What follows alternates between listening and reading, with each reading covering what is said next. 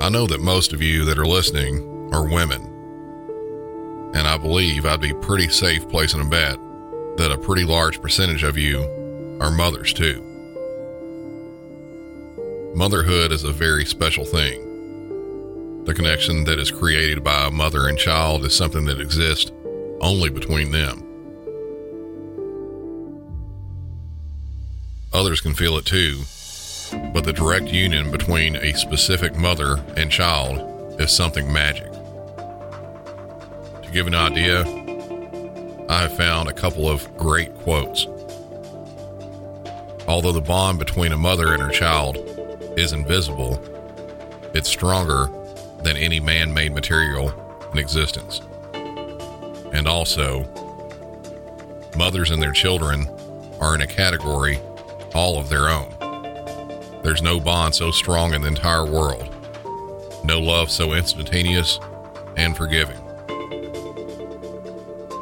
Those of you that are listening that are mothers know exactly what I'm talking about. How strong that bond is, how long lasting it is. But what if that bond is broken? What if something comes between that? As always, I have a thousand calls and cases I can talk about. But since I knew I'd be recording this on or around Mother's Day, I thought I'd do a case from a mother. One that actually is quite horrible. One that's probably one of the worst nightmares any mother can have. And the story doesn't end where you think it would, it just keeps going and going. Welcome back to Music City 911.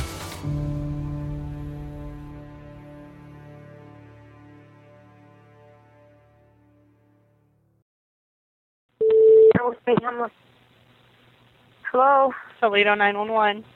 ma'am. Mm-hmm. My heart is beating out of my chest. I just got a call from one of my son's friends. Okay. Her phone number, I have it right here. She just picked my husband up too.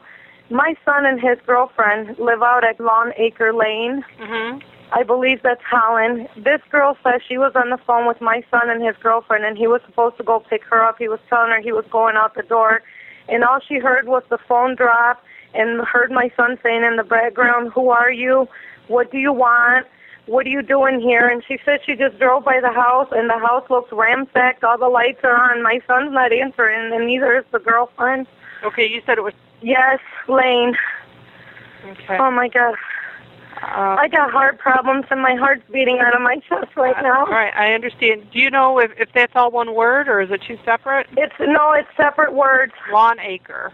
Yes, long, Long. Lawn. O N G acre, A C R E lane. Oh my God. Is she still there? No, she just came by here to pick up my husband, my son's dad, and I'm here with the other two younger kids. All right. What is your name? My name is Maite Vasquez Clarke.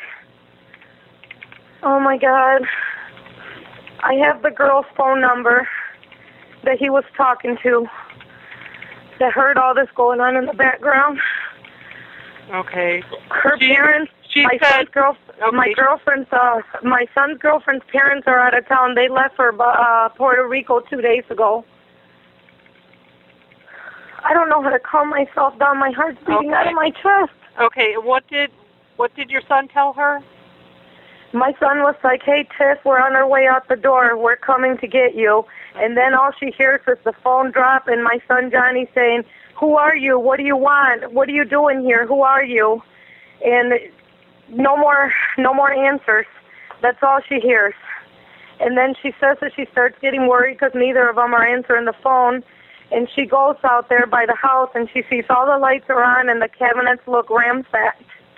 Okay, but you don't have any idea where your son's at. He was there at the house with his girlfriend. That's where they're house sitting for her parents. Okay, but but she doesn't. He wasn't there when she went over there. No, no. She rang the doorbell and nobody came to the door. Nothing. Oh my God, ma'am, I'm so afraid something happened bad. Okay. Oh my God. Okay, what is your son's name? John S. Clarke. Clarke is with the E at the end. Is he And white, or Hispanic? He's white and uh, Hispanic. He looks more white than anything. How old is he? He's 21. Date of birth is 41589. And the girlfriend is Okay, is somebody going to meet us over there? Uh, yeah, my husband's on his way there right now. Oh my God, my hands are ice cold. My heart's beating out of my chest. I Do I need to send you medical, ma'am? Please do. Okay. Let me get this call in real quick, then I'll send you medical, okay? But I have these kids. Okay, please make the call. Her the girlfriend's name is Lisa Straub. Okay, what's your husband's name? John P. Clarke. What kind of car is he driving? I don't know what the girl's car is that picked him up. I'll give you the girl's phone number. The girl Tiffany. Do you know how long it's going to take him to get over there? Probably ten minutes. Oh my heart, my God, I can't take this. What's what's his girlfriend's name? Lisa Straub. S T R A U B. What's her cell number? Um, this is his girlfriend. This is not the girl that called me from the cell number. The girl that called me is Tiffany. I don't know her last name, and her cell number is five six seven. Okay, but we can get a hold of Lisa on that number. No, Lisa's with Johnny. That's what I'm telling you. Lisa and Johnny are boyfriend and girlfriend. They were leaving her mom's house. They were on the phone with this girl named Tiffany. The number I'm going to give you, the cell phone number that I'm going to give you. They were talking to her on the phone when all this commotion went down. I thought the I thought the girlfriend called you saying that she was on No, the phone. no, not the girlfriend. Her friend. The girlfriend's friend called me. And she's the one that just came here now to pick my husband up. Oh my God, I can't take this. All right, well they're already en route. I'm just getting all this information, okay? Okay, let me give you Tiffany's cell phone number, okay? Hang on. Oh, Lord. Oh, my God, please. I'm praying that my son is okay. Oh, Lord. All right, what's Tiffany's cell? Okay. Oh, man, my heart is beating out of my chest. I understand. Oh, my God. Giovanni, open the door so when the rescue squad gets here, you can let them in. I have to sit down on the bed, son.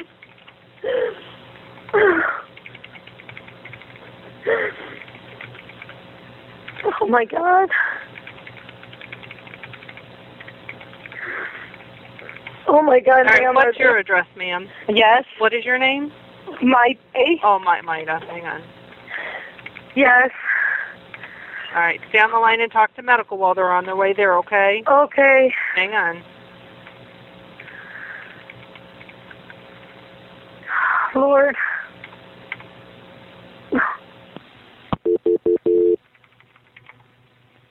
Hello? Hang on.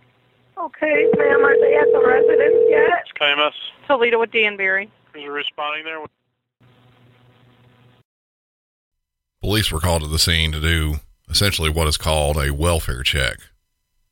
A welfare check is something that is becoming more and more frequent for both dispatch and police. It generally is a call where police will go to the home of someone and make sure that everything is okay. That there is or has been no ill doings, no foul play. And obviously, just general checking to make sure who the person that's being called about is okay a lot of times it will be outside agencies like a veteran watch group that will call because they got a call from a former service member who's expressing some bad feelings. Others can be from a mental crisis center who might get calls regarding the same type of thing. Someone who called them and are having various mental problems and possibly could be suicidal and or homicidal. And believe it or not, we'll get calls from family members of a person we're checking on, sometimes because they have sent concerning text messages, but other times just because they live out of town from the person and it's been months or longer since they've heard from them. Calls like we just heard, they happen too. Most of the time, though, they don't have the potentially sinister undertone that this one did. On January 30th, 2011, in northern Ohio, just outside of Toledo, 21 year old Johnny Clarke picked up his girlfriend he had had since he was a teenager, Lisa Straub, from her job at American Eatery, TGI Fridays. They drove from there to her parents' home, a nice mid American house, where they were house sitting while her mother and father were out celebrating their 25th wedding anniversary with a cruise. A little after they arrived at her parents' house, they started trying to plan the rest of their evening, calling friends to see if they wanted to go and play pool somewhere. At 10:41 p.m., Johnny called a friend to try to set up those plans. While on the phone, another friend by the name of Tiffany Williams called him. When Tiffany was on the phone with Johnny, she heard something disturbing. It was Johnny having a back and forth with someone in the background of the call. Johnny told Tiffany he would call her back.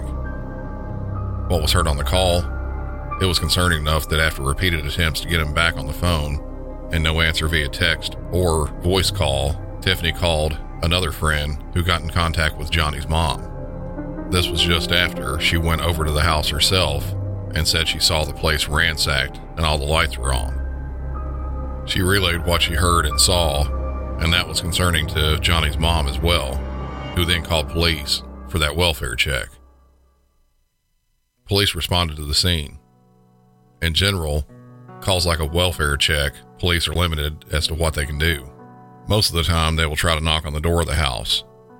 They might have a look around to see if anything looks obviously out of place, and might turn door handles to see if they're unlocked. Even if they are unlocked, depending on the circumstances of the call, they might not be able to enter the home to investigate further. When they went this time, they got no answer at the door, and nothing immediately struck them as being out of the ordinary. When something like this happens, police have no other choice but to check in service and respond to the next call. In this case, police went there and saw nothing bad. They didn't see anything inside the house that was ransacked.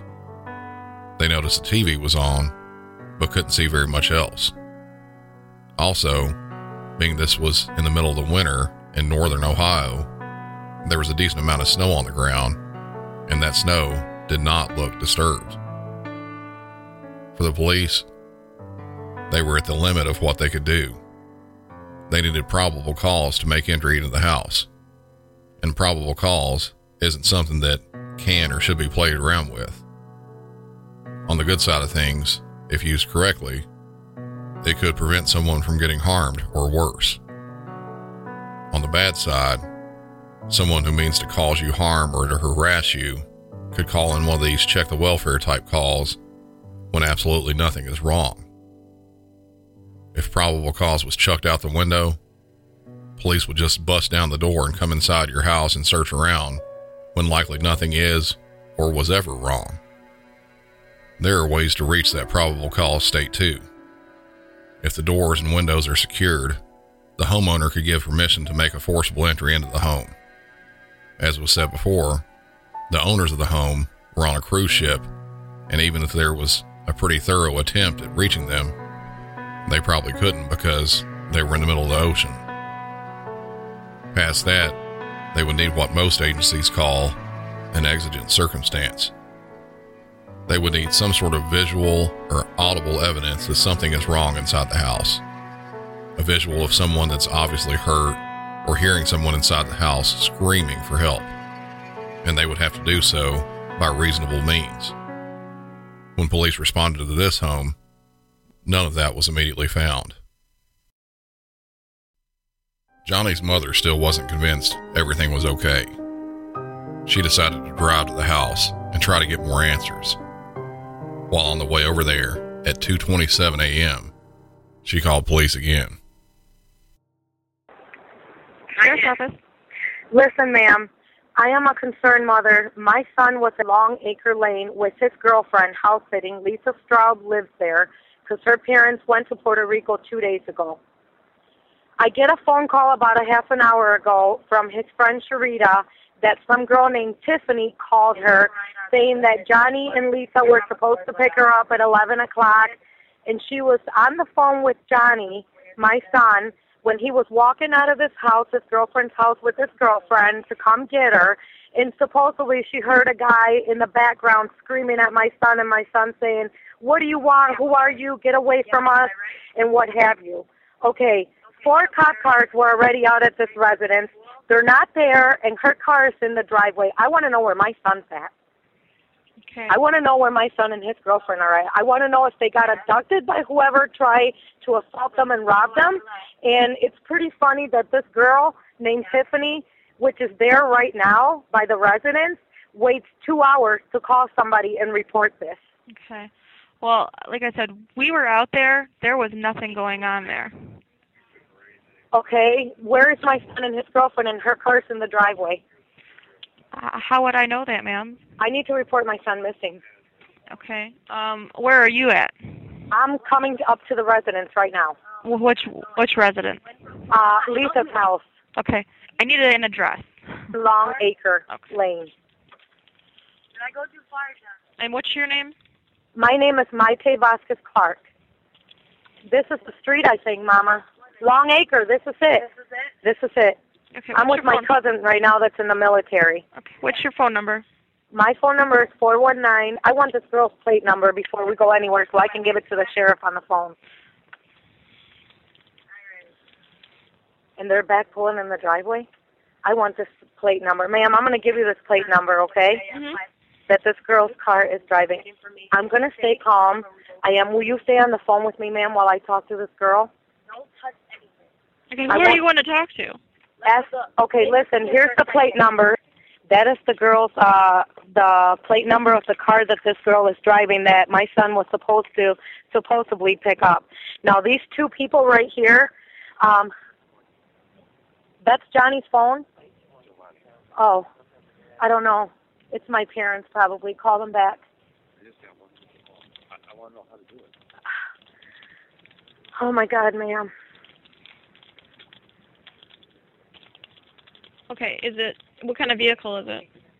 Um, Mom, what kind of vehicle is that you're driving? What is it? A Corolla?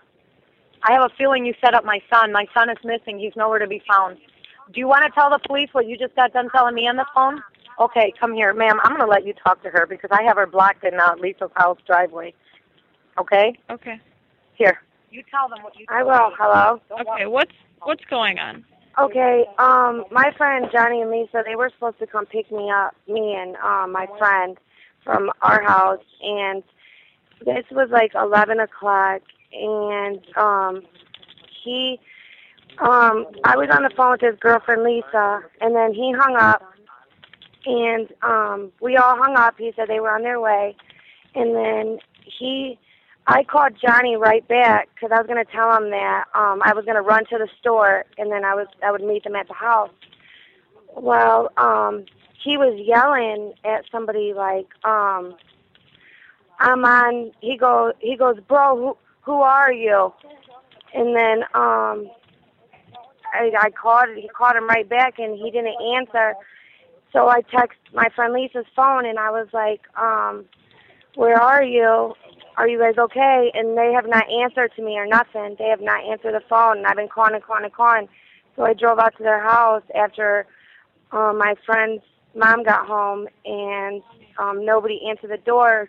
So I drove back by our house to see if maybe they went to his mom's house, and um, they wasn't there. So his dad called my phone, and I was like, "Do you want to ride out there?" And he said, "Yeah." And I brought him out here, and now his mom's arguing with me, saying I set him up and you know they're my friends and i'm worried about them and i don't have you know i'm worried about my friends because they were supposed to come pick me up and they never showed up Okay. Does anyone have what's what's the son's name? What's her son's name? Is Johnny? Is that his name? yeah johnny clarke Does anyone have have his phone number? yeah i do but his phone shut off Okay.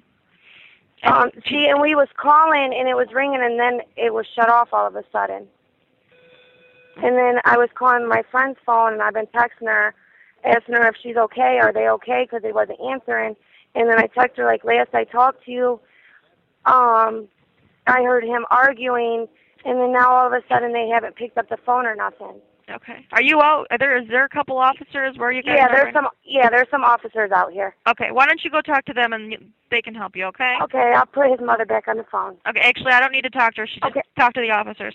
Okay. Okay. All right. All right. Bye bye. Police went back to the scene because of this new call. If nothing else, they needed to keep the peace between the mother and the friend, Tiffany. It was pretty obvious during the call that there was a layer of suspicion towards Tiffany. The timeline that was given was pretty large over two hours. Not to mention that it was completely out of sorts for Johnny to not be in contact with his mom. He lived there in the house with his parents still at age 21. He was trying to save money to go to barber school and later open his own barber shop. He and his mother talked on the phone regularly when he wasn't at home. He was a full on mama's boy, and it showed from the language and concern his mom had while on the phone with police. But still, she thought Tiffany knew something. Police did make it back over there, as was heard at the end of the call. Again, with everyone there at Lisa's house now, they looked around extensively, but couldn't find anything that looked odd. Her car was there. Everyone there believed that they were inside. They couldn't prove it enough, though, for police to make entry into the home. Before leaving, one of the officers reportedly told Johnny's father, As an officer, I can't tell you to go in that home. But as a parent, I would wait for us to leave and then go in. Police then left, and the family and friends left briefly to a nearby gas station, but returned to look further and see if they could find something that would give reason to go inside. After going back to the home, they went around to the back of the house and saw a very small opening through one of the blinds. The window the blinds were on were at a height that no one could just stand there and look through. So Johnny's father gave a boost to someone else that was there so they could look through while Johnny's mom was waiting in the car. What they found was truly terrifying.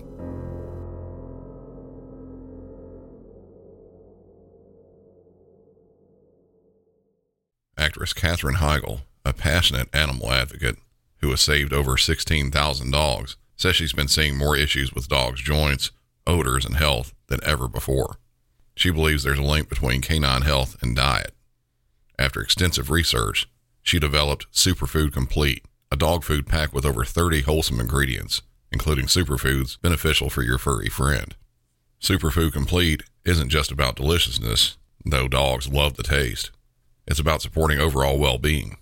In addition to providing a healthy option for your pet, Badlands Ranch, the maker of Superfood Complete, also supports the Jason DeBus Heigl Foundation, which helps rescue countless dogs and find them loving homes. Dogs across America are trying this food and loving it. Go to badlandsranch.com slash MC901 and order right now to get up to 50% off your regular priced order with a 90 day money back guarantee. If you want your dog to experience all these incredible things, go to B-A-D-L-A-N-D-S ranch.com slash MC901 today.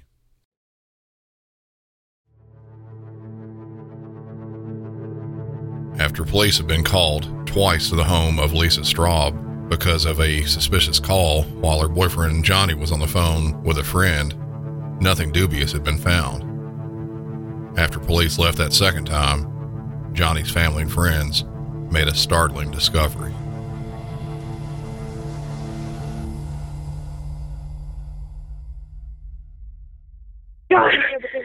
Oh my God. You need to get the police out to Long Acre Lane. My son is in the basement tied up at this house. I just saw him through the window. I the police were out here earlier and did absolutely nothing. Both cell phones are on the ground and we can see the people. Him and his girlfriend are tied up in the basement. Okay. All right. We'll get them out there. Get them cops out here. I told them earlier and they Okay, wouldn't ma'am, listen to you me. need to calm down. We'll get them out there. But This is yelling at me is son. gonna. unconscious. They're unconscious, ma'am. Oh, okay. You said they're unconscious. Yes. Okay. All right. Cell phones on their body. With cell phones on their bodies. unclothed with, with uh, pants on. He only has pants on, Okay. and the hands are tied. Okay. All right. We'll get them out there, ma'am. Oh my God! Okay. I need you to oh, calm down. We'll get him out there, oh, okay? Oh my God! Please hurry! All right, we will. Long Acre Okay, I Drive, have Long Acre Lane. I have the address. We'll get him out there. Goodbye. The dispatcher in the first call seemed concerned with what was potentially happening there on Long Acre.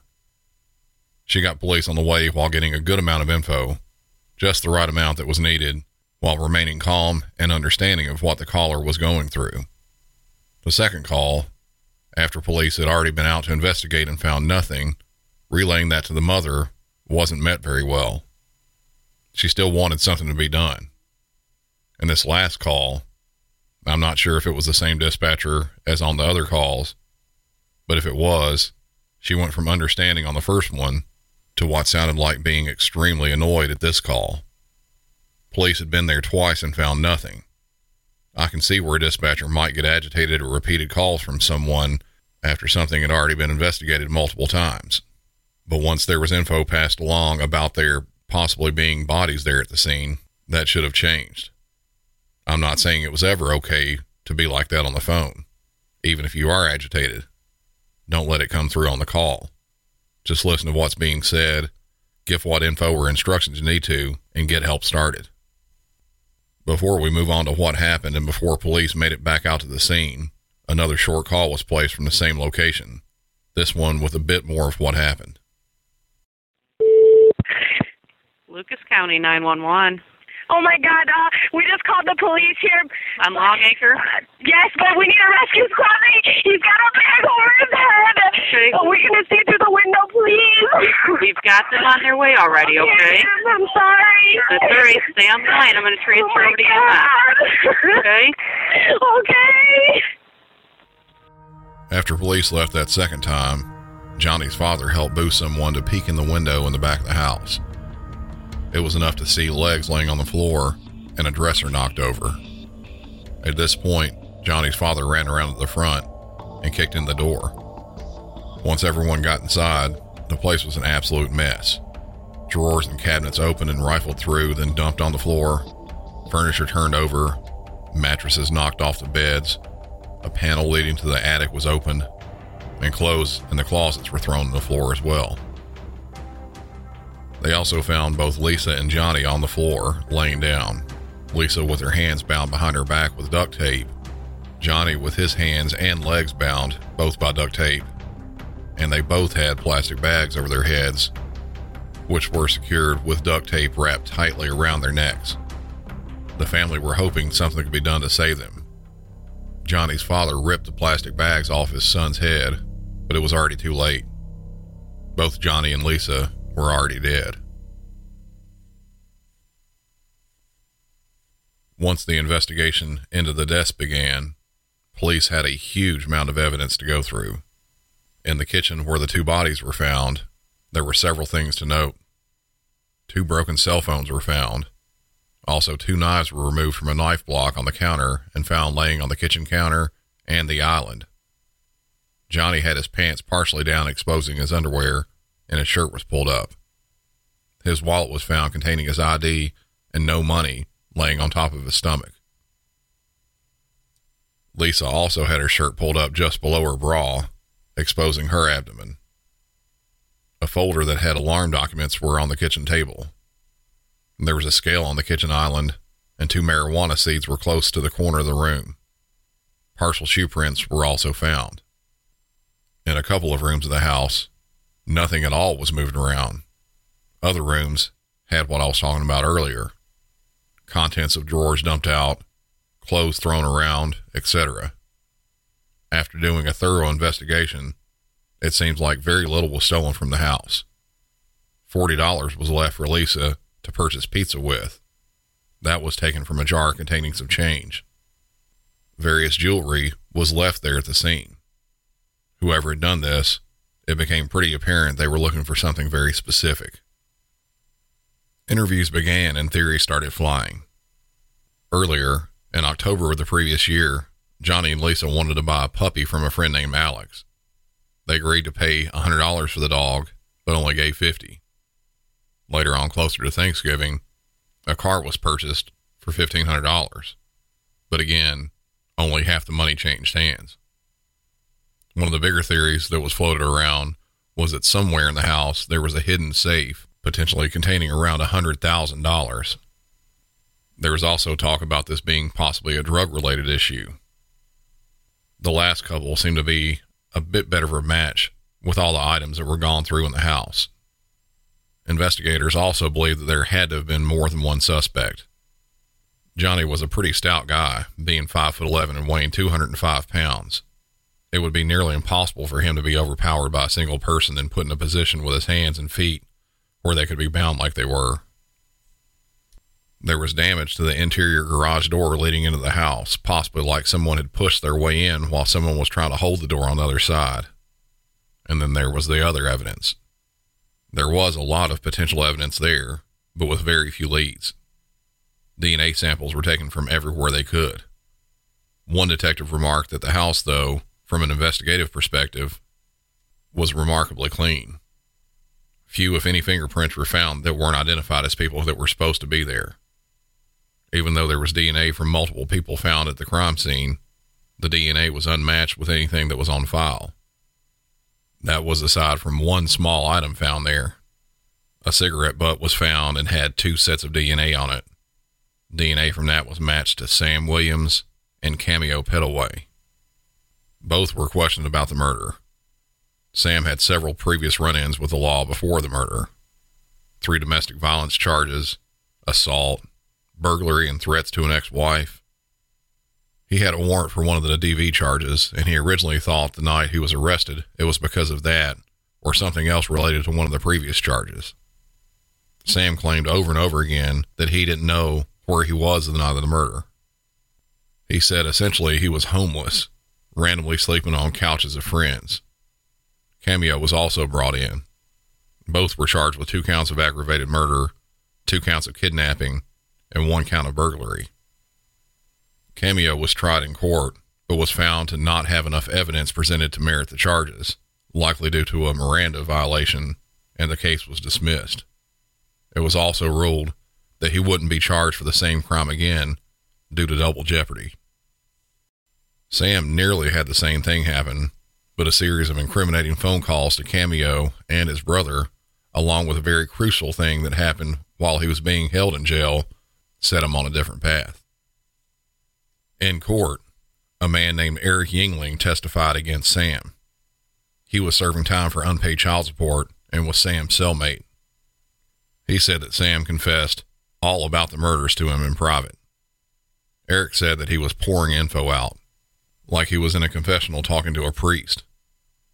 Sam had told him that they were looking for drugs and money, and that after yelling at Johnny, asking where the stash was, and getting nowhere with it, they brought Lisa in and sat them in chairs facing each other.